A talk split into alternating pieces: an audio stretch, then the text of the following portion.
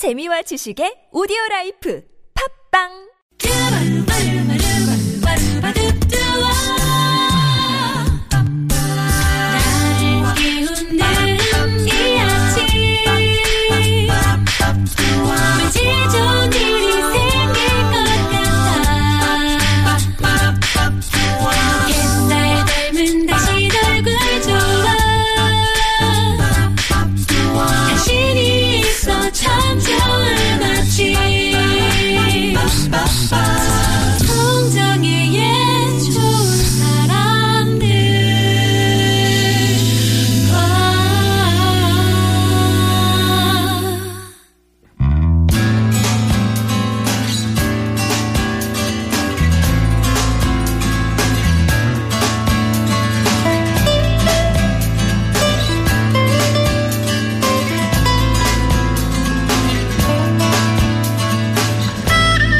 역사는 언제나 전진만 하지는 않습니다. 반복되는 역사 속에서 중요한 건 잘못된 역사를 바로잡고 앞으로 나가는 일일 거예요.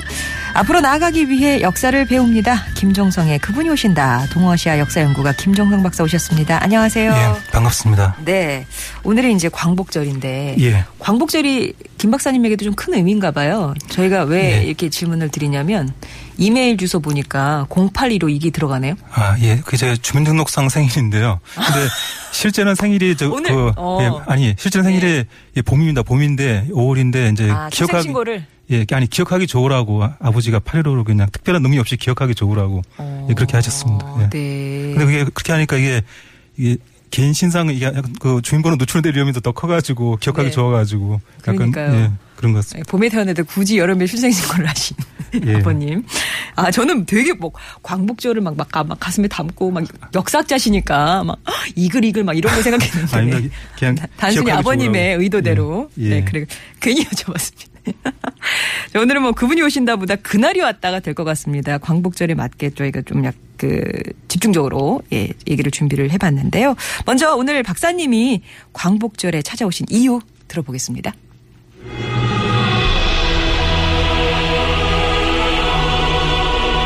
1945년 8월 15일 일본이 연합군의 무조건 항복을 선언함으로써 한국은 독립을 맞이하게 된다.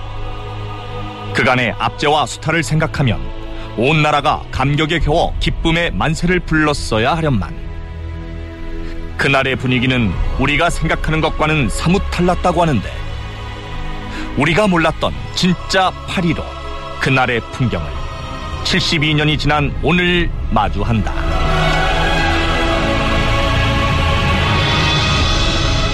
아, 우리가 몰랐던 진짜 8.15 그날, 그날의 풍경을 가지고 목요일이 아니라 화요일에 오셨군요. 예, 그렇습니다.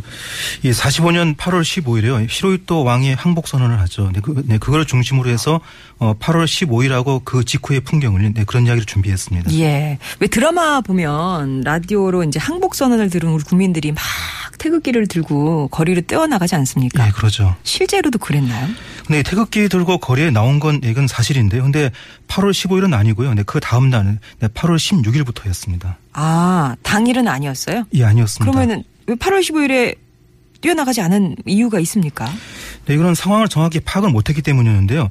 그 히로유토 왕의 라디오 방송은요, 이게 그 녹음 방송이었습니다. 근데 잡음이 너무 너무 심했습니다. 그래서 어. 거의 뭐- 거의 무슨 말인지 알아듣기가 힘들었고요. 거기다 또 이 히로유토 왕의 발음이 약간 좀 약간 부정확했습니다. 음. 또 평소에 또 잘 쓰지 않는 그런 그 한문도 문장을 많이 썼고요. 그래서 알아듣기가 힘들었고요. 그리고 어 결정적으로요 항복한다 네 그런 말이 없습니다. 네, 그런 표현이 없었습니다. 그래서 어 방송 당시에는요 이게 항복 선언인지 뭔지 이게 이야기가 좀 힘들었죠. 그러면 라디오로 듣긴 들었는데 뭐야? 뭐 이 약간 그런 분위기였네요. 예, 예, 그렇죠. 흔히 뭐 무조건 항복이었다고 하지 않습니까? 항복이란 표현이 없었어요. 예, 없었습니다. 어, 그럼 무조건 항복이라고 하는 이유는 뭔데요? 네, 이게 그 방송의 전반적인 취지는 그게 분명히 무조건 항복인데요. 근데 중요한 건 그 항복이라는 표현이 없었습니다. 어, 이게 8.15 3주 전이었습니다. 어, 45년 7월 26일이거든요. 네, 미국, 영국, 중국이요. 이 독일 포츠담에서 어, 포츠담 선언을 발표하죠. 이 소련도 나중에 이 소련도 이 동참을 하게 되는데요. 이 포츠담 선언의 취지가 그거였습니다. 일본의 무조건 항복을 예, 예, 예, 촉구하는 거였습니다. 근데 이 히로이토의 방송에서는요.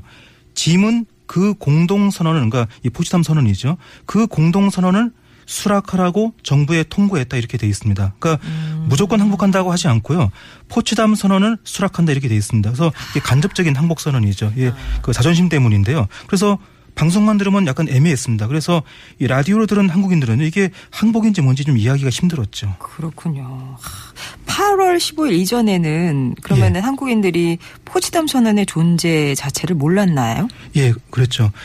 어, 전쟁 중이라서 이게 신문 방송에 통제가 됐습니다. 그래서 일본에 불리한 내용은 이게 보도가 안 됐거든요. 그래서 이 포츠담 선언을 아는 한국인들이 거의 예, 극히 드물었습니다. 그래서 포츠담 선언을 수용하겠다, 수락하겠다 이 말의 뜻을 이해하기가 힘들었죠. 아, 그러니까 그 공동 선언을 수락하라고 정부에 통고했다. 그러니까 그게 뭔데? 좀 공동 선언이 뭔데? 약간 그런 분위기였겠네요. 대체 뭔 말이야? 이런 식이었겠네요. 예, 그렇습니다. 어, 이 역사 작가 강준식 선생이 쓴 글인데요. 2009년 8월에 어, 월간 중앙에 쓴 글입니다. 제목이 1945년 8월 15일 그날 무슨 날이 무- 무슨 일이인데요. 근데 이 글을 기초로 해서요. 이 항복 선언 당시의 상황을 네, 극으로 준비했습니다. 근데 그 당시 라디오가 있는 집은 극히 예, 아주 되게 부잣집이었습니다. 그렇겠죠. 그래서 이 부잣집에서 벌어졌을 그 상황을 준비했는데요. 어, 등장 인물은 가상이고요. 하지만 이 극에 나오는 모든 상황 뭐 날씨 뭐 이런 대화 내용은 모두가 다 그때 상황과 똑같습니다. 네, 그걸 준비했습니다. 들어보시죠.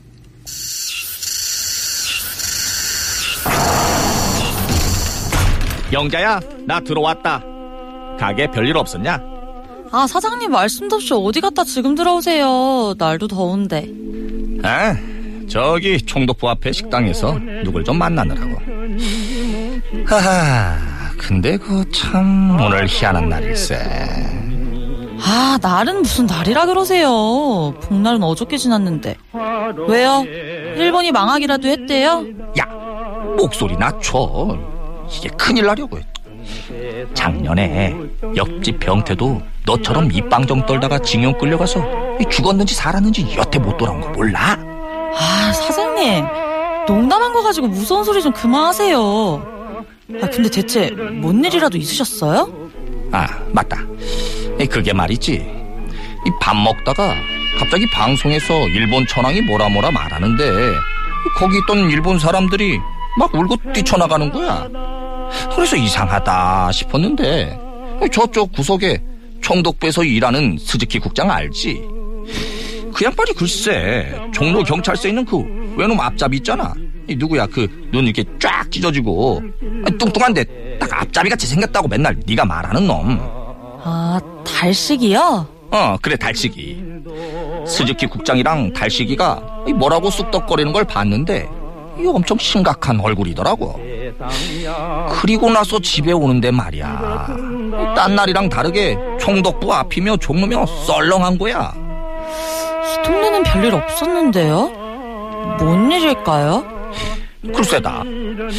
아 그래. 아까 한 방송이 이 두신가 또 한 번 한다 그랬는데. 어, 어 지금 나오겠다. 야 너도 한번 들어봐라. 너 일본 말 좀 하잖아. 世界の体制と米国の現状とに鑑み非常の措置をもって自力を収集せんと欲しここに終了なる断実 야야, 이게 뭔 소리냐? 真は 글쎄요. 지직거려서 당최 알아들을 수가 없는데. 그리고 뭔 선언 어쩌고 하는데. 이건 또 무슨 얘기야? 이, 너 일본말 좀 한다더니 순 거짓말하냐? 에이, 야 꺼라. 문 알아듣지도 못할 소리를. 장사나 하자. 아휴, 그나저나 오늘은 왜 또 손님도 없어?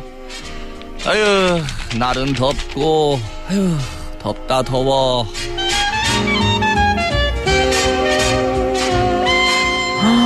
와, 이 되게 중요한 발표를 참 평상심으로 이렇게 넘기는. 그러니까 이게 이 기술상의 문제도 있고 아까 그 천황의 발음 문제도 있고 뭐 이랬다고 그러셨는데 그 라디오 방송 수준이 이게 이제 정말 기술적으로 이렇게 그래서 그런 거예요? 아니면 일부러 지직거리게 이렇게 나왔을까요? 그 당시 방송사가 일본의 그 NHK 방송사인데요. 네. 공식적인 해명은 기술상의 문제였다 이렇게 해명을 했습니다. 근데 그 당시 일본군 사령부의 대국민 선전 방송은 또 깨끗했습니다. 그 시로토의 방송만 그랬던 거거든요.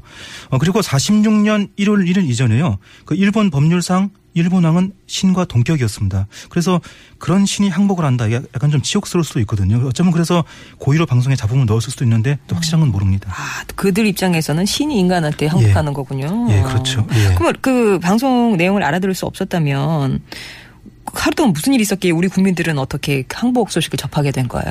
네, 시로토의 방송은 아까 말씀드린 대로 예, 8월 15일 정오에 한번 나오고 또 오후 2시에 또 재방송이 됐습니다. 그리고 근데 오후 2시 역시 또 잡음이 또 심했고요. 이제 그런 다음에요. 경성 방송국의 민자오 아나운서가요. 이 해설 방송을 합니다. 오후 2시 이후에요. 그러니까 일본 왕이 포츠담 선언을 수락했는데 이거는 무조건 항복이라는 의미다 이렇게 해설합니다. 이 방송은 또 깨끗하게 나왔습니다. 그 이런 다음에 우리 국민들이 아, 일본의 항복 사실을 이제 알게 됩니다. 이- 이때 드디어 이제 항복을 알게 되는데요. 근데 이 라디오 있는 집이 드물었죠. 그래서 이 소문이 퍼지는데 좀 여러 시간이 많이 걸렸습니다. 아, 그럼 그 2시 재방송 후에 바로 경성방송국의 민자와 아, 예. 아나운서가 얘기를 했던 해설 방송을 한 거예요? 예, 했습니다. 아, 근데 예. 이제 이게 퍼져야 되니까 하루 예. 정도가 걸린 거군요. 예. 그러면 8월 16일에는 소문이 많이 났겠네요. 예, 그랬죠. 어, 8월 16일에는요, 이게 태극기 들고 거리에 나왔습니다. 그리고 만세를 목청껏 예, 외치는데요. 일본이 항상 하는 예, 그런 말이 있죠. 식민 지배 덕분에 한국이 근대화됐다 이렇게 항상 선전을 하는데요. 하지만 그 근대화는요, 이게 일본을 위한 거였습니다. 한국인들은 아무런 혜택을 못 받죠. 그냥 착취만 당했습니다. 그렇기 때문에 이 8월 16일부터 한국인들이 예, 만세를 부른 건데요. 만약에 일본이 잘했다면요, 한국인들이 득을 봤다면요, 거리에 나와서까지 이렇게 만세를 부를 이유는 없겠죠. 그냥 집에서 조용하게 만세 외치면 되는 거고요. 그, 예. 그럼 8월 16일부터 거리에 이제 태극기를 들고 와서 막 만세를 외치는데, 근데 갑자기 태극기가 그렇게 집집마다 뭐 소장하고 있었던 건 아닐 것 같고. 예, 아닙니다. 예. 예, 태극기 가진 집은 별로 없었고요. 근데 예, 집집마다 일장기는 있었죠. 일제시에 살려면 부득이하게 일장기를 가질 수밖에 없었는데요. 근데 바로 그 일장기를 개조했습니다. 집집마다. 그 일장기 그거다 이제 태극을 넣고요. 그러니까 가운데를 이 태극으로 바꾸고 그 다음에 이 끝에다가 이제 사방에다가 건곤감리 이렇게 넣어가지고 이제 만들고 아. 이제 예, 그걸 들고 이제 거리에 나와서 이제 만세를 외친 거죠. 야, 그거를 또 개조를 하는군요. 아, 예, 그렇게 했습니다. 예. 그러면은 8월 16일부터는 일본인들이 겁을 좀 먹었겠네요. 예, 근데 그 일본인들 경우는요, 어, 8월 10일부터요, 8월 10일이요. 그때부터 이 상황 파악이 가능했습니다. 그러니까 8.15 이전에 이미 예, 겁을 먹은 거죠. 아, 분위기가. 예. 분위기가 8월 한 닷새 전부터 좀 느끼고 있었다. 뭐, 그, 부- 뭐, 그런 상황을 조성하는 사건들이 있었을 거 아니에요? 예, 있었습니다. 이 7월 26일에 그 포츠담 선언이 있었죠. 하지만 일본이 거부합니다. 그러자 어, 8월 6일에 히로시마에 원폭이 투하되죠. 그러자 그래도 일본은 또 가만히 있습니다. 음. 그러자 8월 9일에 두 번째 원폭이죠. 이 나가사키에 투하가 됩니다. 그러자 어, 8월 10일에요. 일본이 어, 포츠담 선언을 수락을 합니다. 근데 어, 조건을 달죠. 우리 왕의 지위는 훼손하지 말라 이렇게 조건을 답니다. 그러니까 음. 일본 왕만 빼놓고 항복하겠다는 그런 서- 예, 그런 조건이었습니다. 그러자 또 연합국이 또 거부합니다. 어, 전부 다 항복하라 이렇게 또 요구합니다. 그러자 어, 8월 14일이죠. 일본이 네, 굴복을 합니다. 히로이토가 항복 선언을 녹음하고요. 네, 15일 방송을 하는데요. 그래서 이렇게 해서 이게 보시면 8월 10일부터 이미 일본은 그 항복 이야기가 나왔습니다. 그렇기 때문에 한국에 있는 일본인들도요. 네, 이미 항복을 예측하고 있었죠. 예, 원폭 두 번 떨어지고 나서 이제 분위기가 훅, 예, 한국 쪽으로. 그렇죠. 음. 자, 오늘은 72주년 광복절을 맞아서요. 1945년 8월 15일 우리가 몰랐던 광복절 그날의 진짜 풍경을 만나고 있습니다. 아, 노래 한 곡 듣고 와서 또 얘기 이어나가도록 할게요. 드라마 각식탈 OST 가운데서 불렀습니다. 주원 씨랑 우리 테너바테 이정현 씨가 함께 부른 심판의 날 듣습니다.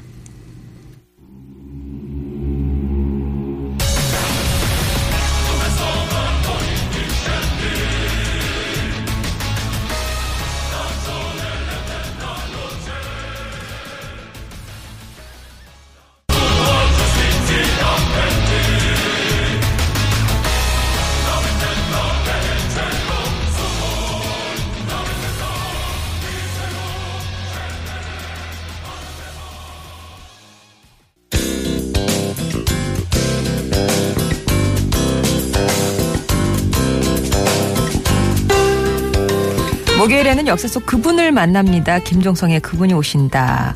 원래 목요일인데 오늘은 광복절을 맞아서 특별히 그 요일을 옮겼고요. 오늘은 또 그분이 오신다라기보다는 그날이 왔다. 이렇게 저희가 제목을 붙여봤습니다. 아, 1945년 8월 15일 당일 진짜 우리가 몰랐던 광복절의 진짜 풍경을 저 만나고 있는데 앞서 나눴던 말씀은 이제 천황이 그 녹음을 했던 음, 그 항복 선언? 사실은 그 항복이란 단어가 없어서 이게 긴감이 무슨 소리야라고 만들게 했던 그게 이제 8월 15일에 방송이 나왔는데 에, 뭐 워낙 그 일부러인지는 잘 모르겠지만 너무 그 잡음이 잡음도 많이 들어가고 천황의 발음도 나빠서 우리 진짜 국민들은 무슨 소리인가? 이렇게 했었고 해설 방송이 나와서야 이제 상황이 파악이 됐고 근데 그게 이제 막 입소문을 살며 퍼지면서 진짜 실제 국민들이 태극기를 들고 거리에 나왔던 건 8월 16일이었다. 예. 여기까지였죠. 예, 예. 어, 그러니까 일본 쪽에서는 이미 뭐 이게 분위기가 한 8월 10일 지나면서부터 우리는 이제 좀 그럴 것 같다라고 느끼긴 했었다고 하는데, 그러니까 예. 항복을 좀 눈치를 채면서도 아닌 척하고 그러고 있었던 거네요. 예, 그렇습니다. 이 보도가 통제가 됐죠. 그래서 한국인들이 아는 정보하고요. 일본인이 아는- 아는 정보가 정보가 달랐습니다. 덕분에 일본인들은 사실을 숨기고요. 근데 항복 이후로 대비했고 또이 총독부도 8월 15일 전부터요. 또 한국을 떠날 준비를 하고 있었죠. 어, 그러면 총독부가 어떻게 준비를 했는지 좀 설명해 주세요. 네, 총독부의 가장 큰 걱정은요. 일본인들의 무사 귀환이었습니다. 그래서 어, 나온 해법이요. 한국인 지도자한테 치안권을 넘겨주는 대신에 무사 귀환 보장을 받자. 네, 그래서 그렇게 하는데 그래서 이 선택한 사람이 바로 네, 유명한 네, 몽양 여운영이죠. 아, 그러니까 여운영 선생 지난 3월에 독립투사 특집 때 소개를 해드렸던 기억 나는데 예. 혹시 이제 모르시는 분들도 있을 수 있으니까 어떤 분인지 좀 간략하게 소개를 해주세요. 네, 먼저 임시정부에서 외무부 차장을 지냈고요. 그다음에 조선중앙일보 사장을 지냈습니다. 이 조선중앙 사장 시절에요. 이 송규정 선수가 마라톤 금메달을 땁니다. 근데 그 가슴에 새겨진 일장기는요. 조선중앙 기사에서 최초로 삭제를 합니다. 그래서 신문사가 폐간되고요. 또 선생 또그 실업자가 됩니다. 네, 그리고 해방 뒤에는 네, 분단을 반대하고 또이 남북 통합을 추진합니다. 그래서 이승만 진영에 눈총을 사게 되는데요. 네, 그러다가 어, 서울 대학로 북쪽 해화동 로터리에서요. 이 암살을 당했죠. 예. 그런 여운영 선생한테 왜 총독부가 그 치안권 넘기려고 했을까? 선택한 이유가 있지 않겠습니까? 예, 있습니다. 몇 가지 이유가 있는데요. 그 해방 당시 국내에 있던 독립운동가 중에서요. 가장 세력이 컸습니다. 또 성격도 화통했고요. 또, 어, 또 다른 이유가 있는데요. 어, 8월 15일까지만 해도요.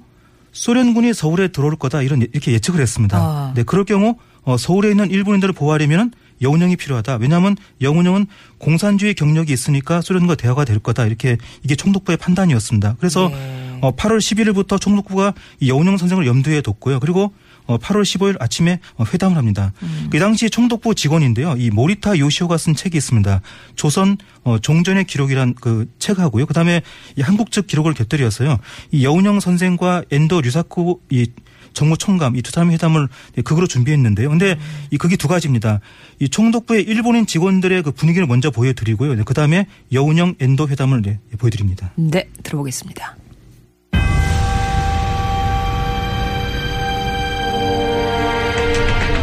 국장님! 국장님! 아, 국장님! 스즈키 국장님! 하시모토군 무슨 일인가? 국, 국, 국, 공문 보셨습니까? 어제 본국에서 온 공문 말입니다. 아, 오늘 낮에 있을 천황폐 연설 말인가? 안 그래도 며칠 전에 본국에 있는 친구한테 미리 전보를 받았어. 이런 일이 있을 것 같다고. 자네도 이제 알게 됐으니 지금이라도 미리 준비하게. 준비라니요? 이런 답답한 사람 봤나? 조선에서 계속 살려고? 아, 그, 그렇군요. 아, 근데 국장님은 어쩌시려고요? 은밀히 선을 대둔 데가 있지. 종로서에 가네야마 형사 알지, 자네도. 그, 조선인 김달식이 말입니까? 그래. 내가 여태 뒤를 많이 봐준 친구야. 그 친구가 연줄이 좀 많아. 오늘 밤 인천에서 본국으로 떠나는 배편을 알아봐 주기로 했어. 난 오늘 밤 몰래 바로 떠날 걸세. 조선엔 이제 미련이 없어. 저, 저도 데려가 주십시오. 또 돈이라면 어, 얼마든지 내겠습니다요. 응. 일단 오늘 낮에 유압 식당에서 다시 만나서 얘기하기로 했으니 자네도 같이 보세. 허! 감사합니다. 감사합니다. 어, 국장님, 저, 저, 저, 저, 저기 좀 보세요. 저, 저 사람, 저, 조선인 여운형 아닙니까? 아, 그렇군. 정무총 감실로 들어가는 건 그래. 하, 올 것이 왔군.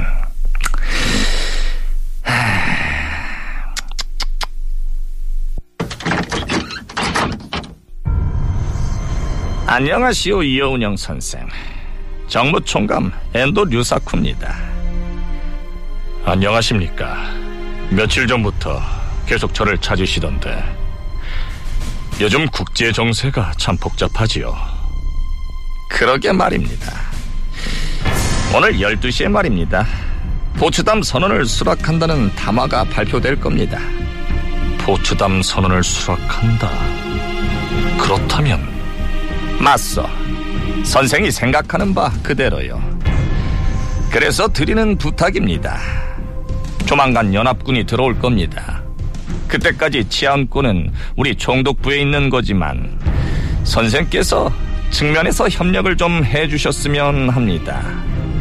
저더러 실질적인 치안권을 행사하라. 뭐 그런 말씀이십니까? 과연 예원영 선생은 말이 통하는 분입니다. 그 대신 말입니다. 우리 일본인들이 무사히 귀국할 수 있도록 도와주셔야 합니다. 음, 좋습니다. 노력해보죠. 아유, 감사합니다. 그리고 니시로 경무국장이 따로 드릴 말씀이 있습니다. 경무국장, 들어오시오. 아, 니시로 경북장 들어오라 그랬는데. 예. 예. 들어오라 그래서 뭐라 그랬어요? 네, 이렇게 말했습니다. 핵심만 말씀드리면요. 청년 학생과 사상범들이 폭동을 일으킬 우려가 있으니까 잘 설득해 주시오 이렇게 부탁을 합니다. 음. 이렇게 해서 8월 15일부터는요. 그 여운영 선생이 조직한 단체죠. 조선 건국 준비 위원회가요. 이 치안권을 네, 사실상 행사합니다. 어, 그러니까 총독부가 치안권을 넘겼으니까 일본인들의 태도에도 변화가 있었겠죠. 네, 그렇습니다. 이 총독부 직원들부터가요. 이 태도가 바뀝니다. 지금 방, 방금 방금 저기 극에서 한 것처럼요. 그이 태도가 싹 바뀌게 됩니다. 음. 그 실효도의 방송은 알아들을 수가 없었죠. 하지만 이 총독부 직원들은 일본인 직원들은요 사전에 그 내용을 다 들었습니다. 그래서 이 방송 직후에 한국인 직원들한테요 네, 이 개별적으로 네, 부탁을 합니다. 그 일본에 무사히 돌아가게 그 봐달라 음, 예, 부탁을 하고요. 그래서 어, 8월 15일에 총독부 청사에서는 네, 그런 그 부정 청탁들이 많았죠. 아, 나좀 일본으로 가련다. 좀 예. 뒤좀잘 봐달라. 예. 예. 여운영 선생의 그러면 치안 유지에 대해서 일본인들은 만족했나요?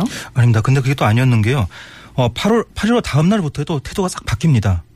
어, 이 8월 15일까지만 해도요. 소련군이 서울에 들어올 거다. 네, 그렇게 예측을 했죠. 그래서 이 연용 선생한테 어, 치안을 맡긴 건데요. 근데 8월 16일 오후였습니다.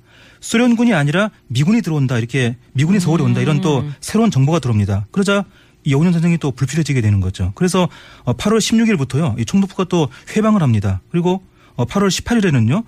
치안권 인수 인계를 또 취소합니다. 하지만 또 상황이 이미 바뀐 뒤였습니다. 이미 그 여운현 선생이 다 상황을 다 장악한 뒤라서 이 뒤집힐 상황이 아니었습니다. 어. 그러자 또 총독부가 또 심술을 부립니다. 어, 서울 종로에다가 기관총을 배치하고요. 또 이 군수품 모아둔 창고를 또 예, 폭발합니다. 또 식량 같은 건 다 불태워버리고 이렇게 또 한국인의 집에도 또 방- 해방을 하고요.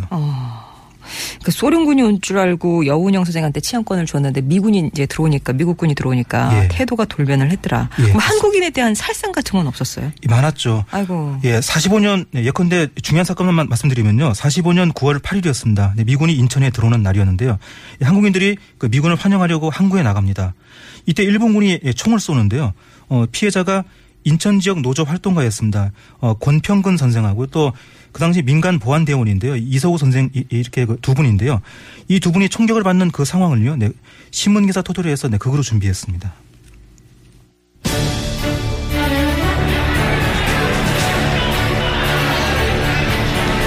와, 사람들 봐. 많이도 나왔다. 태극기랑 미국 깃발도 걸려있는 걸 보니 세상 달라지긴 달라졌네. 일본이 망한 게 실감이나? 근데 형님, 구두 관청엔 왜 아직 일장기가 걸려있습니까? 일본이 망한 게 아니에요? 아, 그러게 말이세요, 형님. 저것들은 아직도 자기네 세상인 줄 아나 보이. 아니, 저보게 외놈 군대가 아직도 총 들고 설치자는가? 형님, 우리 좀 더 가까이 가서 봅시다. 자, 얼른 가요. 이제 저, 이봐, 같이 가세. 아이고, 사람들이 이렇게 많은데 어떻게 뚫고 가려고 그래? 경고한다. 경고한다. 여기 금지선이 있다. 금지선을 넘지 말라. 뭐야, 저것들은 미군을 환영하러 나왔는데 쥐들이 왜 막아서? 무시해버려요.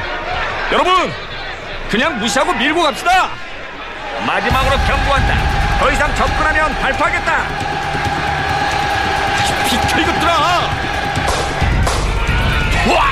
어! 어! 형님! 얘이 개맛도 못한 것들아! 어디가 통질이야! 니들 죽고 싶어!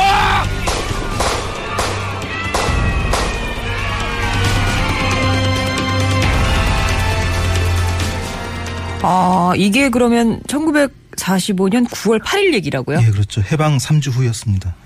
어, 그러면 뭐, 뭐가 바로 이렇게 뭐가 될 줄 알았더만 일본군이 여전히 이러고 있는 거네요. 일본이. 예, 그렇죠. 어, 그리고 지금 현재 폴리스 라인을 넘었다고 총을 쏜 거죠. 예, 그렇게 그렇습니다. 자기들한테 위협이 되는 상황도 아닌데. 예, 그렇죠. 근데도 예, 총을 쐈습니다. 그리고 또 이틀 뒤 9월 10일에는요. 같은 그 인천에서요. 한국인 13명을 또 총으로 쏩니다. 일본 군들이요. 근데 아주 그런 사건들이 아주 상- 상당히 많았습니다. 음. 근데 이렇게 된 원인이요. 8.15 당일하고 그 직후에 보시면은요. 건국준비위원회의 그 치안권하고요. 그 다음에 일본군과 총독부의 치안권이 서로 예, 서- 함께 그 함께 예, 그 동시에, 동시에, 예, 예. 작동을 했습니다. 그래서 이게 이런 충돌이 예, 생긴 거였죠. 아, 그럼 여운현 선생이 치안권 완전히 이양받은 게 아니었나 봐요. 예, 그렇죠. 사실상의 치안권 이양. 예, 그렇습니다. 예.